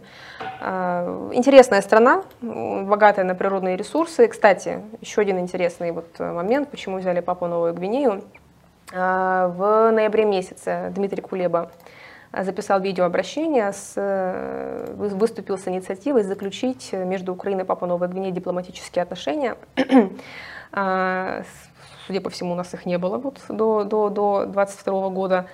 И э, до недавнего времени, до там, буквально пару недель назад э, министр иностранных дел Папа Новой Гвинеи ушел в отставку, а министр иностранных дел-то украинец был. Джастин Ткаченко его звали. Да, тут... На, наши люди всюду. Джастин Ткаченко был э, э, сыном ребенком украинских иммигрантов. Покажи, родил... там есть фотка Ткаченко. Да, вот, вот он справа. Справа, да, слева да. это министр иностранных дел Австралии Пенни Вонг. Да, справа вот Джастин Ткаченко. Которая как раз вот да. ездила в Папу Новую Гвинею в прошлом году, тоже они там договаривались развивать торговые отношения. И э, Джастин Ткаченко, сын украинских иммигрантов, родился в Австралии, потом уехал в Папу Новую Гвинею делать там свой бизнес и в конечном итоге стал, занялся политикой. Стал, да, да, стал министром что... иностранных дел, но ушел в отставку в прошлом, в, вот буквально пару недель назад из-за да. скандала его дочь, он ездил в Лондон на коронацию короля Карла, Чарльза, choose an option. Кому как нравится. Карльза третьего. Карльза третьего. Вот. Э, и дочь, судя по всему, поехала с ним э, и выкладывала в ТикТок э, видео, там, где она ходит по дорогущим магазинам, покупает дорогущую одежду, живет в дорогущем отеле. Ее раскритиковали в комментах за это, что как бы транжира, там, казенные деньги, наверное, тратишь. Джастин Ткаченко назвал комментаторов неадекватными животными. ну, в общем, пришлось уходить в отставку. И он извинился, конечно, за свои комментарии, но тем не менее. Вот, поэтому такой любопытный факт. Тут украинцы добрались аж до Папуа Новой Гвинеи. Да, то есть, видите, недавно, буквально недавно, министр, главой МИД Папуа Новой Гвинеи был украинец этнический, так что... Шок-контент. Чтобы вы не думали, да, что мы тут случайно выбираем темы, да, просто... Кстати, апдейт по африканскому турне. Кулеба добрался до Мозамбика. До Мозамбика. Это очень да. интересная страна. Э, которая выразила э, солидарность с Украиной на фоне развязанной России войны и поддержала предложение провести под патронатом Министерства иностранных дел бизнес-форум. А, да, кстати, мы же забыли упомянуть, что наше Министерство иностранных дел готовит саммит Украина-Африка в ближайшее да. время. Вот. Да, Мозамбик там в таком состоянии, что я думаю, они согласны на все, на любые заявления. Там э, у них очень серьезная была э, история с террористами исламского государства, которые там чуть ли не часть страны захватили. Ну, короче. Э, вот. Вот. Э, было несколько вопросов, и я думаю, они к тебе. Э, значит, да. во-первых, был вопрос... Э, да, смотрите, сразу я по вот этому техническому моменту, просто мне в чате пишут, ссылки, которые я скидываю в другие чаты, то есть в чат Юрия Романенко канала и Альфы, они почему-то не отображаются. Я их реально скидываю. Я не знаю почему, честно вам скажу. Возможно, из-за того, что у меня нету там ну, прав. Поэтому да, если вы, э, давайте так, ну, переходите, наверное, на наш тогда канал, ну, здесь, вот на канал Политлаб, вообще подпишитесь на канал Политлаб, потому что здесь вроде как ссылки все видят. На тех каналах, э, я думаю, что просто модератор, походу, должен их э, подтвердить, и тогда они будут отображаться. Вот это просто тот момент, да, я, потому что мне пишут, типа, что ждут ссылки там в чате, я их скидываю, но они как бы пока не отображаются, так что да, sorry. Теперь э, вопрос. Значит, во-первых, был вопрос как раз в чате Юры Романенко к тебе, я так думаю. Э, тебя поправили, что не Кисида, а Кишида. Э, ваши гости используют неправильную российскую транскрипцию Поливанова. А. Объясни этот вопрос, потому что ты мне уже объясняла, э, Егор Чумаков в частности пишет, объясни вообще всем этот момент с «с» и «ша» в японском языке, так как ты знаешь японский язык. Э, в японском языке э, слоговая азбука, то есть там нет отдельных букв, как у нас, например. Э, есть только буква Н, Н, звук Н, гласная буква, согласная буква, прошу прощения. Слог, который в фамилии Кишида, это среднее между Ш и С. Кишида. Это ну, Ш и Щ очень среднее. Кишида. Кишида фумио. Вот. Поэтому Кишида как бы я не считаю это совсем корректным произносить. Дело не в российской транскрипции Поливанова. Кисида немножко ближе к правде, на мой вкус. Это как Бушидо и Бусидо, то есть uh-huh. кодекс самурая. Uh-huh. Хирос, Хиросима или Хирошима. Ну, то есть, про Хиросиму вы меня не поправили, насколько я понимаю. Хотя я упоминала этот город. Поэтому я как человек э, практикующий изучение японского языка, буду продолжать говорить кисита. Да, Без смотрите, привязки к Поливанову. Э, да, вообще забейте на все вот эти всякие транскрипции. Мне просто то же самое, иногда у меня бывают э, дискуссии с, там, знаешь, э, знаешь в стиле... Я, в не, России я делают, не гостья. В России делают так, да, во-первых, Алина не гостья, она ведущая здесь. Во-вторых, э, это у меня такое было, типа, в России какая-то есть транскрипция, в России говорят так, поэтому мы будем говорить не так. Э, забейте вообще В России говорят Карл, поэтому мы будем говорить Чарльз, да? Типа да, этого? Да, да, типа этого. То есть, смотрите, ну, во-первых, имейте, как бы, ну, свою голову на плечах, то есть дело вообще, в, на Россию забейте, вот, да, это вообще не имеет никакого значения, как они там делают, они могут там сами себе решать, как они хотят, их филологи точнее, да, э, Потому что в арабском же языке тоже самая история. То есть там есть звуки и слова, ну, есть буквы э, и звуки, которых вот просто нет в нашем языке. И очень часто из-за этого, а мы, например, исходим, у нас исходит из того, что, например, надо переводить так, потому что и тут как бы есть два варианта. Либо там у нас переводят, э, ссылаясь на латиницу, англ- английский язык, uh-huh. что вообще в корне неправильно, когда вы подходите к незападным языкам. Либо ссылаются на то, вот как в России, будем делать наоборот. Оба подхода неправильные. То есть э, лучше всего, конечно, это спросить у специалиста, как мы вот сейчас сделали, либо ну, посмотреть, ну, зайти в погуглить, потратить время. Вот, потому что часто, знаешь, вот я иногда встречаю, есть вот в арабском языке, есть э, несколько звуков х. Угу. И нету звука х нашего. Вот у нас буква х, вот, а там есть две буквы, которые означают х, но они там вообще разные звуки. То есть, и, соответственно, я видел, например, как у нас на украинский язык переводят не Саддам Хусейн, а Саддам Хусейн через через г, потому что звук х на арабском языке он почему-то кому-то решил, кто-то решил. Да, на что, украинском? Да, на украинском Хусейн, то есть через г. Угу. Но в арабском языке есть буква г, Поэтому нельзя так делать, потому что это вообще меняет абсолютно полностью смысл слова, поэтому вы не можете переводить. То есть, несмотря на то, что как бы, ну, вот в России в этом плане правильно, правильнее переводят. И дело не в политических каких-то, а просто ну, это вопрос э, знания языка, и просто ну, не надо, короче, просто не надо ссылаться на не надо переводить э, через чужие языки, да, то есть вот, ну вот так просто нельзя делать, потому что ну это так просто не делают. Да? То есть есть филологи, которые этим конкретно занимаются. И потом, вот этот слог «щи», да, то есть э, есть начальный как бы слог, да, это который а, там, ка, са, ма, на, а потом уже от них и так, ну, используются другие, да, там, си, су, се. Поэтому, поскольку там первая буква согласная с, са, су, се, со, mm-hmm. поэтому логичнее в этом слоге использовать си в том числе. Хотя там, э, ну, как бы это не совсем корректный звук, потому что там что-то среднее между ша и ща, плюс с, си. Ну, то есть он да. тут как бы, короче, поэтому в общем, да, Кисида, мы Хиросима и так плавно далее. уходим в, этот, в лекцию о языках и филологии, вот просто тут же в чате начинает Пекин, Beijing, ну вот вы понимаете, вот, да, о чем мы, то есть вот вы, я же про это, вот правильно, да, Алекс нам напомнил, ну вот вы понимаете, о чем мы. Потому что на английском Beijing, да, там Beijing, мы говорим Пекин, ну, Beijing, э, да. хотя он когда-то был Пекин, именно на латинице писался. Кстати, в немецком он Пекин, они да, по сей день пишут да. Пекин, хотя он Пейтин. Да, вот Сергей, Сергей нам напоминает, что в испанском аш не читается, да, ну то есть, да, понимаете, да, вот, да. Вот, короче, гуглите про языки, вам это будет не лишнее, серьезно, потому что у нас это мы еще не затрагивали с вами корейские и системы транскрипции и транслитерации да, корейских да, имен, да. которых там несколько, насколько я знаю, я не учила корейский, но периодически приходится переводить а, корейские имена, а там вообще, по-моему, застрелиться можно. Ну, как бы не, не человеку, который не занимается изучением корейского языка, поэтому... Да, да, да. Кисида. Э, так что да, ну тут как бы надо...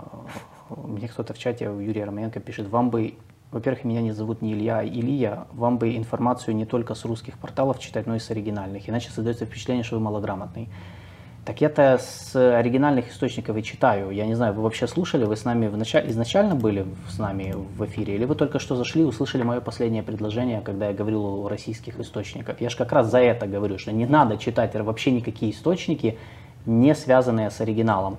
Либо читать оригинал, в данном случае, ну просто Алина владеет э, япон, ну, то есть японским языком, она знает, как это, то есть она знает, может читать оригинал, я могу читать арабский язык оригинал.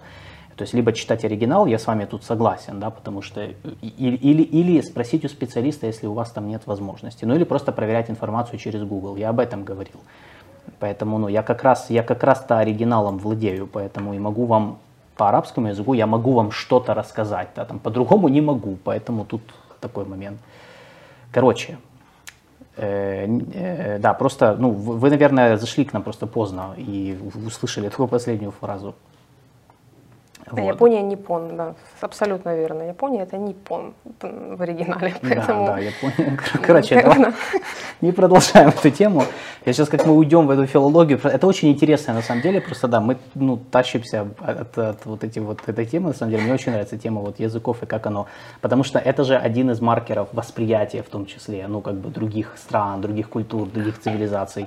И очень вот интересно, как это. Поэтому да, вы просто а не... Китай Джунго вообще, как бы здравствуйте. Поэтому откуда там взялся чай на Китай? Да, ну, да, есть... да. Поэтому как бы...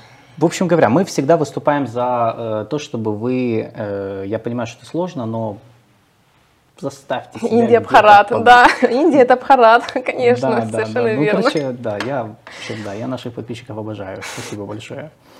Э, по поводу, кстати, да, э, по поводу Папуа, если мы уже вернемся к Папуа, мы же об этом наговорили. Значит, я э, думаю, что резюмировать можно следующим образом, то, что мы сказали.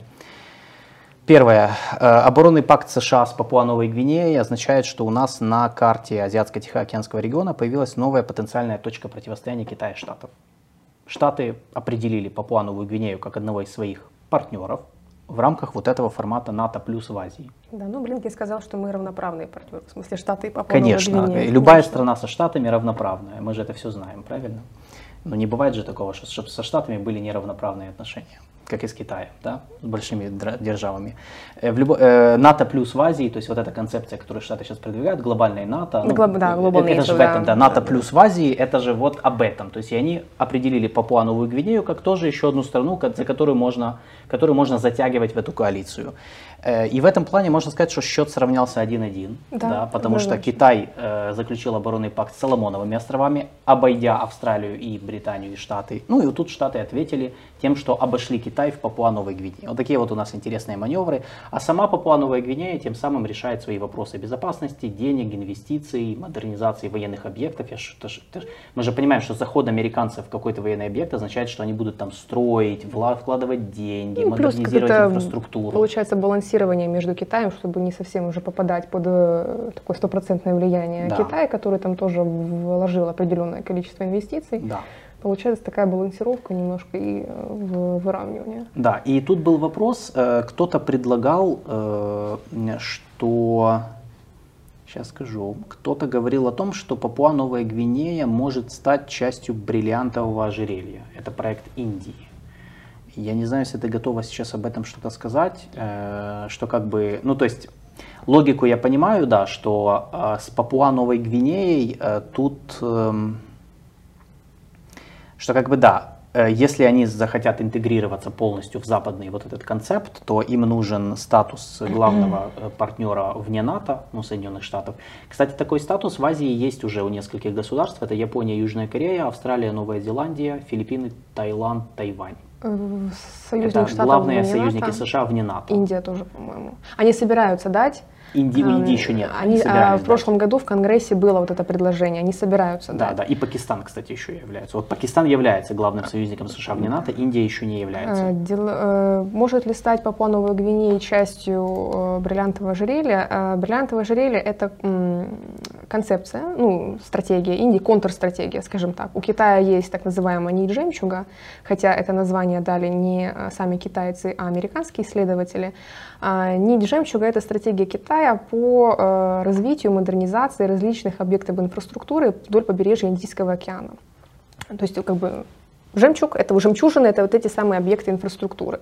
Они э, развивают их и в Мьянме в том числе, и на Шри-Ланке в том числе, Пакистан, и это все делается в обход Индии, что Индию чрезвычайно нервирует, потому что складывается впечатление, что Китай пытается взять Индию ну, не в кольцо, а так вот э, не знаю, как это правильно сказать, э, с двух сторон, в общем. Да, да, в клешне. А, да, в клешне, да, коммунистические. Да, и, Индия придумала, значит, э, diamond necklace, э, бриллиантовое ожерелье, но туда входят Оман, Иран, Монголия, Япония, Вьетнам, Сингапур, и Индонезия и Сейшелы. Так что, как бы, ну, чисто теоретически, может, конечно. Тем более, что Индия в последнее время пытается проявить, проявлять себя более активно на океаническом треке. Вот э, вместе с Блинкином в Папуа-Новую Гвинею приехал и Моди сразу после саммита в Хиросиме. Хиросиме.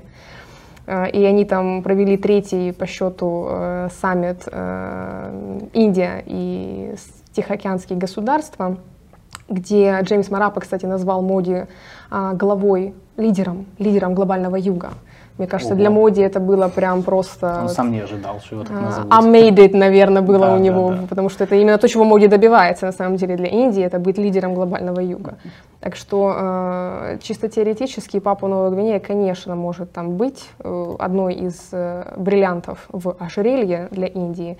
А, я не уверена, что сейчас для Индии это будет актуально. То есть я перечислила вот различные э, страны, куда Индия более активно готова вкладываться в развитие, с которыми Индия mm-hmm. более активно готова вкладываться. Это Вьетнам, в том числе и Япония.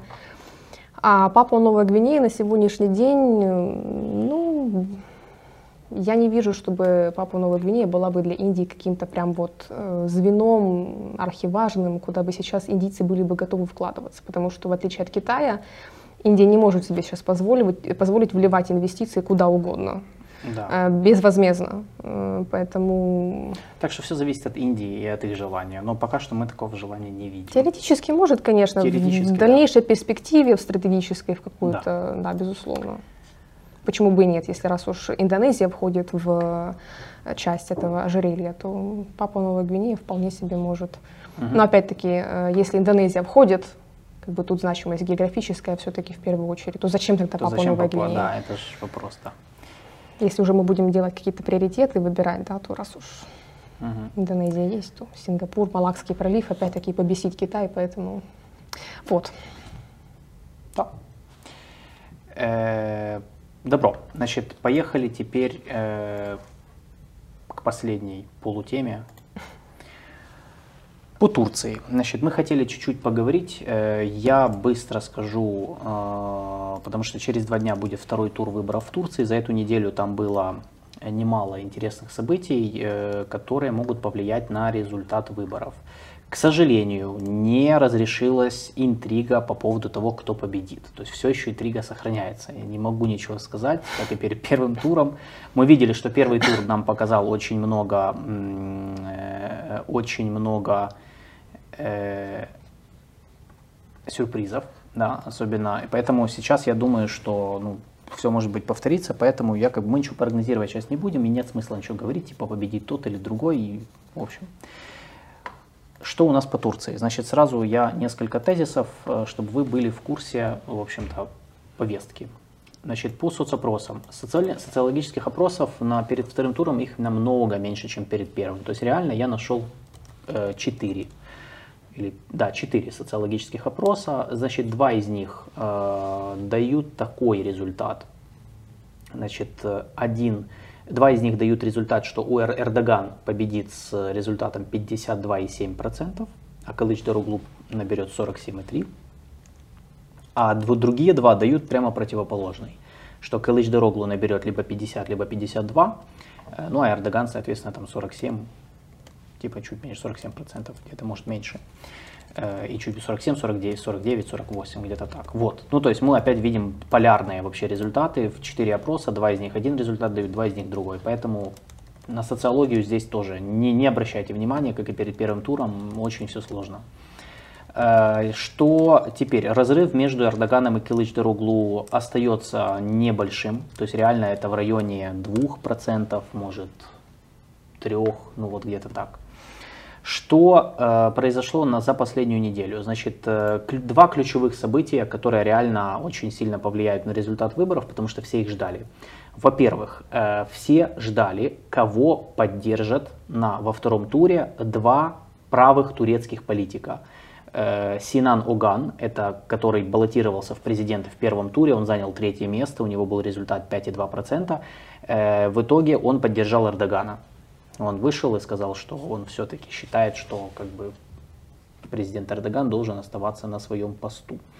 Э, перед, а, они долго вели переговоры, и, судя по всему, Эрдоган что-то пообещал Синану Угану, возможно, даже портфель какого-то министерства, потому что об этом шел, шел разговор. Э, у Синана Угана было условие, он требовал от Эрдогана, чтобы тот дистанцировался от курдов-исламистов, которые как бы шли с ним в коалиции. Не знаю, сделал это Эрдоган или нет, таких заявлений от него не было. Поэтому интересно, ну, то есть они где-то договорились о чем-то. И второй турецкий правый политик Умит Оздаг, э, который тоже, он тоже в праворадикальном политическом лагере, он является лидером партии Победа, э, и она, э, он не шел в президенты, но они шли на парламентских, они набрали около 2% голосов, но это более 1 миллиона голосов избирателей. И он поддержал Кылыч Дороглу. То есть не Эрдогана, он решил поддержать Кылыч Дороглу. Тоже они о чем-то долго переговаривались. Тоже сейчас э, в СМИ просачивалась информация о том, что у МИТу Оздагу даже могли пообещать по Министерству внутренних дел, что вообще, конечно, э, круто э, для праворадикального политика, который, который имеет 2% рейтинга, министр внутренних дел прям но, э, с другой стороны, это логично, потому что у Оздага было, э, его называют политиком одной темы. Это тема сирийских беженцев и миграционной политики, на которую он очень делал большой упор. Значит, это вот две такие. Курды продолжают поддерживать Кылыч Дороглу, то есть несмотря на то, что в последнее время Кемаль Кылыч Дороглу очень сильно ушел вправо, то есть он реально ужесточил свою риторику. Вообще, э, перед вторым туром можно сказать, что повестка обоих кандидатов очень сильно радикализовалась. То есть они стали то есть если в первом туре э, мы наблюдали такую ситуацию, что на одной, на одной стороне у нас был Эрдоган, который там продолжал, ну, по сути, строил свою кампанию на идее того, что вот он такой отец нации, э, долгосрочный лидер, который знает, что как делать, у него огромный опыт, у него там куча достижений в промышленности, в военке, в экономике и так далее. И он, по сути, он, по сути, пропагандировал последовательность и некую стабильность.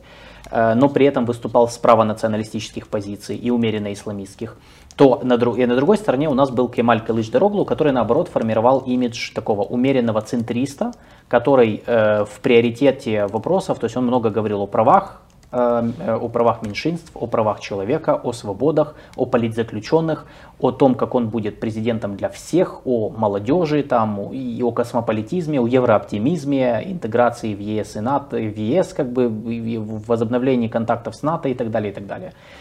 И тут, э, перед, после того, как э, оппозиция получила ниже результат, чем они ожидали, перед вторым туром э, Килыч Дороглу пошел вдруг поправил. То есть начал, начал говорить вообще другие вещи. Он начал говорить о том, он уже несколько раз обещал, по сути, депортировать сирийских беженцев, как только станет президентом. Правда, не уточнил, как именно он будет это делать и кого именно это будет касаться, потому что речь идет о 3,5 миллионов человек. Э, он э, много посвятил времени вот именно националистической повестке, то есть он говорил про э, турецкий светский национализм, он много говорил о миграционной политике, он много начал говорить о борьбе с терроризмом, имея в виду в том числе курдов, что как бы интересно, то есть в первой туре такого не было.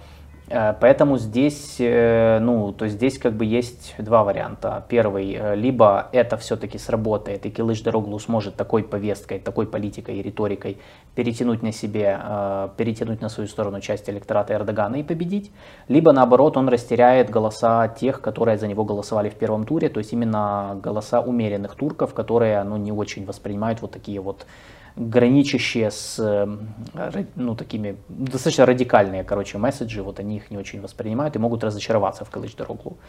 Э, в любом случае, не знаю, как это будет, интрига сохраняется. Э, я думаю, что с 20 по 24 мая, то есть на этой неделе, закончилось голосование за границей.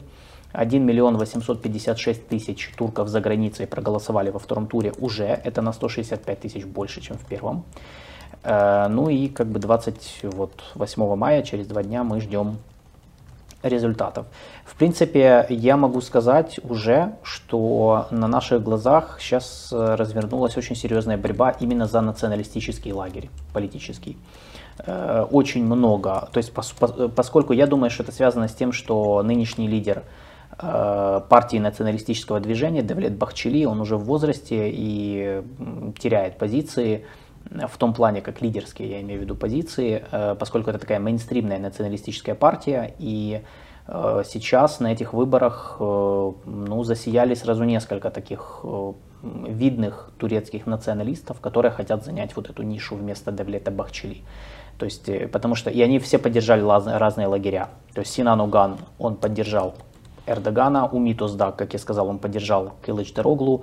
Есть еще Мансур Яваш, мэр Анкары, который тоже бывший националист как раз из партии Бахчели. А, он тоже в последнее время включился активно в Медина. Медина. И Мираль Акшенер, лидер хорошей партии, она является частью, которая является частью турецкой оппозиционной коалиции, она же тоже является, по сути, правой по своим убеждениям, то есть тоже она на националистических позициях стоит. Поэтому можно сказать, что вот этот второй тур, он не только о, о будущем Турции, и не только выбирают президента, но в каком-то смысле это смотрины нового потенциального э, мейнстримного националистического лидера в Турции, с моей точки зрения. Вот, то есть вот ситуация такая. Эм, через два дня выборы, поэтому я думаю, что мы их разберем.